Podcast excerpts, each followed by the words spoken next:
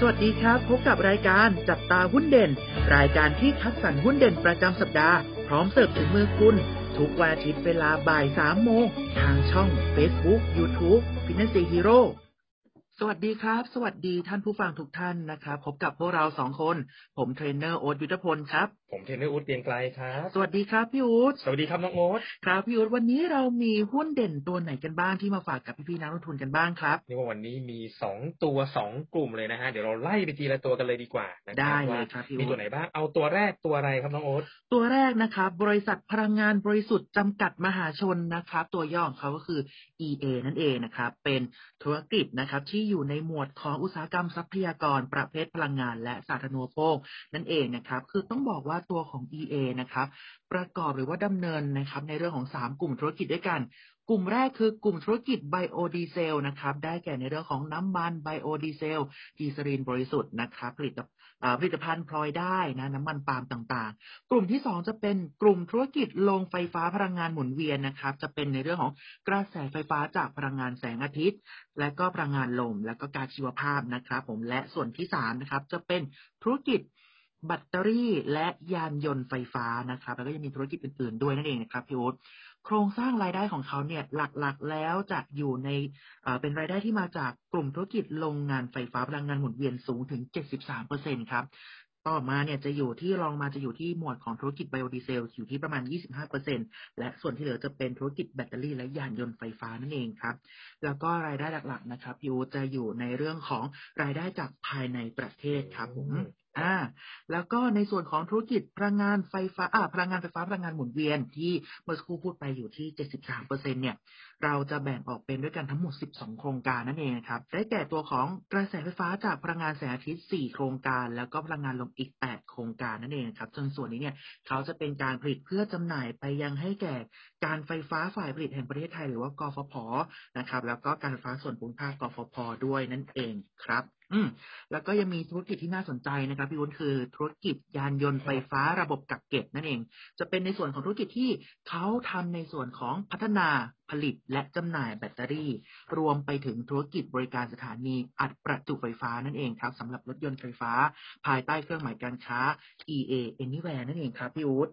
โอเคสำหรับตัว EA เนี่ยนะครับ เรียกว่าอย่างที่น้องโอ๊ตบอกไปเลยเขาทำหลายธุรกิจนะฮะครับแต่ต้องบอกว่าตัวเนี้ยที่นักวิเคราะห์เขาให้ความน่าสนใจเป็นพิเศษเนี่ย มาจาก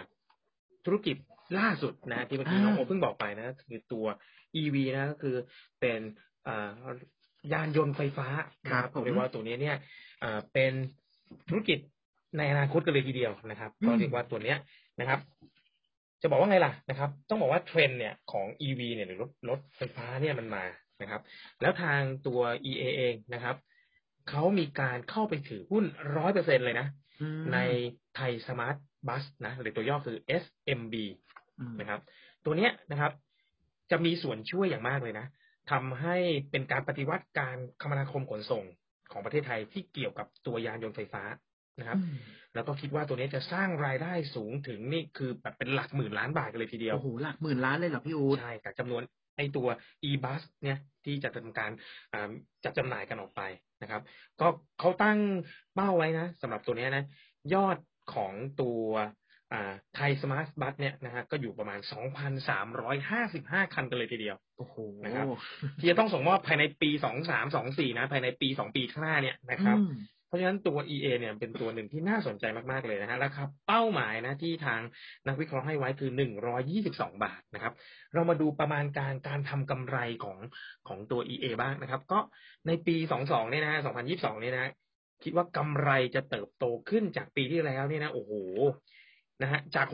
6,100ล้านบาทปีที่แล้วนะ ปีนี้คาดการณ์ว่าจะโตถึง1650ล้านโอ้โหนะครับตัวนี้นะขึ้นมากทีเดียวใช่ตรงนี้มาดูอัตราการจ่ายเงินปันผลนะฮะสำหรับตัว EA เนี่ยนะฮะจ่ายเงินปันผลไม่ค่อยเยอะนะครัฮะบก็คิดว่าไม่ถึงหนึ่งเปอร์เซ็นต์นะอืฮะมน่าจะศูนย์จุดเจ็ดกว่าๆเองนะครับ อันนี้ก็ตัวแรกนะฮะครับตัวที่สองตัวอะไรครับน้องโอ๊ตตัวที่สองนะครับ ธนาคารกสิกรไทยจำกัดมหาชนนะครับ ตัวย่อของเขาคือ KBANK K Bank นั่นเองนะครับ ที่เรารู้จักกันดีในเรื่องของธนาคารสีเขียว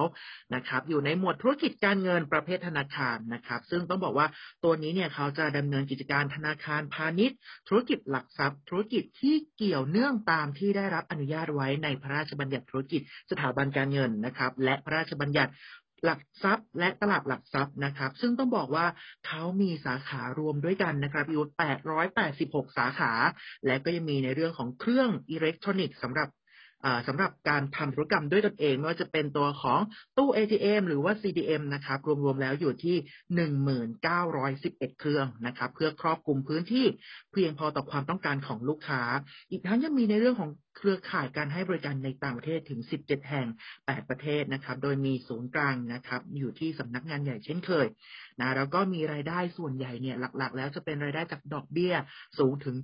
73%ด้วยนั่นเองนะครับอะเรามาลองมาโฟกัสกันที่ในส่วนของต่างประเทศกันบ้างดีกว่าพี่วุฒิ นะครับ ตัวของ K-Bank เนี่ยในส่วนต่างประเทศเนี่ยเขาโฟกัสกันอยู่ 3 แผนนะครับ คือการให้สินเชื่อเพื่อธุรกิจขนาดใหญ่แก่ลูกค้าท้องถิ่น ร่วมลงทุนในพันธมิตรท้องถิ่นนะครับ เพื่อเข้าถึงฐานลูกค้าที่มากขึ้น และก็ส่วนสุดท้ายคือการให้บริการโซลูชันหรือว่าแพลตฟอร์มต่างๆ แก่พันธมิตรเพื่อต่อยอดและพัฒนาออกผลิตภัณฑ์ทางการเงินผ่านระบบของธนาคารอ่าซึ่งในส่วนนี้นะครับ จะมีได้แก่ประเทศของประเทศจีน ประเทศลาว กัมพูชา เวียดนาม อินโดนีเซีย เมียนมา ญี่ปุ่น และหมู่เกาะเคแมนของสหราชอาณาจักรนะครับ แล้วก็ยังมีในเรื่องของพันธมิตรกับทางสถาบันการเงินทั้งในและนอกกลุ่มประเทศของ AEC บวก3ด้วยนั่นเองนะครับ อีกทั้งยังมีในส่วนของยกตัวอย่างเช่นนะพี่วุฒิจะเป็นเรื่องของตัว e-wallet นะครับกระเป๋าเงินเนี่ย QR code นะเป็น QR K Bank นะครับที่ใช้เป็นที่ใช้ในประเทศลาวนะครับ เป็นธนาคารพาณิชย์ไทยแห่งแรกนะ ภายใต้แนวคิด สะดวกคนขายสบายคนซื้อทั้งเติมเงินจ่ายเงินโอนเงินและถอนเงินนั่นเองครับผมอันนี้จะเป็นส่วนในต่างประเทศ ส่วนที่ยังอยู่โฟกัสภายในประเทศนะครับ ยังเป็นในเรื่องของการขยายขอบเขตการให้บริการผ่านตัวแทนต่างๆ ไม่ว่าจะเป็นการชำระเงินสดผ่านตัวเคเคพัทนะครับผมการถอนเงินสดจากเคพัทผ่านตู้บุญเติมนะ แล้วก็ยังมีในเรื่องของเซอร์วิสต่างๆด้วยนะครับอะเรามาดูในเรื่องของตัวบริการอิเล็กทรอนิกส์อื่น ๆ ของเขาดูนะครับ นอกจากตัวของเคพัทไปแล้วนะ ยังมีในเรื่องของบริการสมัครสินเชื่อด้วยตนเองนะครับพีโอสินเชื่อเงินด่วน บัตรเงินด่วนนะครับ สแกน QR code K point ต่างๆ ด้วยนะครับตรงส่วนนี้เนี่ย ยังมีส่วนอีกหลายส่วนเลยนะพี่วุฒิขอยกตัวอย่างแล้วกันว่าบริการพร้อมเพย์เพย์นาวตัวนี้นะครับ จะเป็นการโอนเงินจากประเทศไทยไปยังสิงคโปร์นะครับ แบบทันทีด้วยนะด้วยหมายเลขโทรศัพท์มือถือที่ได้มีการลงทะเบียนเอาไว้ K Cyber นะครับ จะเป็นในเรื่องของธนาคารทางอิเล็กทรอนิกส์อ่าอินเทอร์เน็ตนะครับ ที่มีความเสถียรสูง K Payment Gateway นะครับ จะเป็นในเรื่องของอพัฒนารองรับร้านค้าออนไลน์ทุกประเภทธุรกิจนะครับ ผ่านทั้งโทรศัพท์มือถือแท็บเล็ตและคอมพิวเตอร์แล้วก็ยังมีเรื่องของพวก K Contact Center การติดต่อสื่อสารกับทางของทาง K Bank ด้วยนั่นเองครับสำหรับตัว K Bank นะครับ ต้องบอกว่าคือกลุ่มธนาคารเนี่ยนะครับ เป็นกลุ่มที่ทางนักวิเคราะห์เนี่ยให้ความสนใจมาตลอดนะครับรบแต่ของ K Bank เนี่ยนะครับเขาเพิ่มมีข่าวนะครับ มีข่าวมาจากทางสำนักข่าวบูมเบิร์กนะครับว่าเคแบงเองเนี่ยอาจจะพิจารณาการขาย ที่เป็นธุรกิจของเขาหนึ่งในธุรกิจหลักของเขาก็คือ บริษัทบริหารจัดการกองทุนนะก็คือเรียกว่า K Asset นะครับ ซึ่งปัจจุบันเนี่ยก็คือเป็นของธนาคาร K Bank เนี่ยหรือกสิกรไทยเนี่ยอยู่ร้อยเปอร์เซ็นเลยครับ ตามข่าวแจ้งว่า K Bank ต้องการขายนะครับ ที่มูลค่าหกหมื่นเจ็ดพันล้านบาทนะครับ ซึ่งถามว่าถ้าเกิดว่าข่าวนี้เป็นจริงเนี่ยนะครับอ่าซึ่งนักวิเคราะห์เนี่ยได้ไปสอบถามแล้วนะ ธนาคารยังไม่มีความเห็นในเรื่องนี้นะครับ แต่ว่าก็มีโอกาสมีความเป็นไปได้นะครับ แล้วถ้าเกิดว่าขายได้จริง ๆ เนี่ยนะครับ ที่หกหมื่นเจ็ดพันล้านบาทเนี่ยนะฮะจะมีกำไรเนี่ยเพิ่มถึงประมาณห้าหมื่นล้านกันเลยทีเดียวนะฮะซึ่งตรงส่วนกำไรที่เพิ่มขึ้นจากการขายเนี่ย ก็มีการคาดการณ์กันว่า ก็น่าจะไว้ใช้ในการตั้งสำรองนะครับ คล้ายๆกับของอทาง สมัยก่อนที่ SCB ขาย SCB Live นะครับและ TMB ขาย TMB AM นะครับ ก็จะคล้ายๆกันนะครับ ก็ซึ่งการขายข่าวการขายของ KS เนี่ยก็จะเป็นมุมมองเชิงบวกต่อราคาหุ้นเลยแล้วกันนะครับ อันนี้เป็นเรื่องอในส่วนของ K Asset นะครับ แต่ถามว่าเอ๊ะถ้าเกิดในมุมมองเรื่องเรื่องอื่นนะครับ ก็คืออเรื่องที่ธนาคารอาจจะมีการปรับขึ้นอัตราดอกเบี้ยนะฮะตามตามเฟดนะฮะซึ่งตัวนี้ก็เป็นไปได้เหมือนกันนะครับ แต่ว่า ถ้าเกิดจะเกิดขึ้นอาจจะเกิดขึ้นในช่วงครึ่งปีหลังของปี 2022 นี้นะครับ ซึ่งถามว่าก็เป็นมุมมองเชิงบวกกับกลุ่มธนาคารในช่วงครึ่งปีหลังนะครับ รวมถึงการเปิดประเทศเนี่ย เมื่อเปิดประเทศแล้วเนี่ยการท่องเที่ยวกลับขึ้นมาเนี่ยนะฮะธนาคารก็จะได้ผลบวกด้วยนะฮะรวมจากข่าวดีๆ พวกนี้นะฮะก็เลยทำให้ธนาคารโดยเฉพาะนะฮะ KBank เนี่ยมีความน่าสนใจนะฮะทางนักวิเคราะห์ให้เป้านะฮะ เป็นคำแนะนำซื้อนะครับให้ target ไว้ที่หนึ่งร้อยแปดสิบบาทนะครับ เรามาดูอ่าอัตราการจ่ายเงินปันผลนะฮะปีนี้นะฮะคิดว่า KBank นี่จะจ่ายปันผลเนี่ยเกือบเกือบเกือบเกือบสามเปอร์เซ็นต์นะก็น่าจะอยู่ประมาณอืมสองจุดแปดเปอร์เซ็นตนะครับครับ อันนี้ก็จะครบทั้งสองตัวที่นำมาฝากกันในวันนี้ครับ สำหรับท่านที่ต้องการเปิดบัญชีหุ้นกับฟินแลนเซีย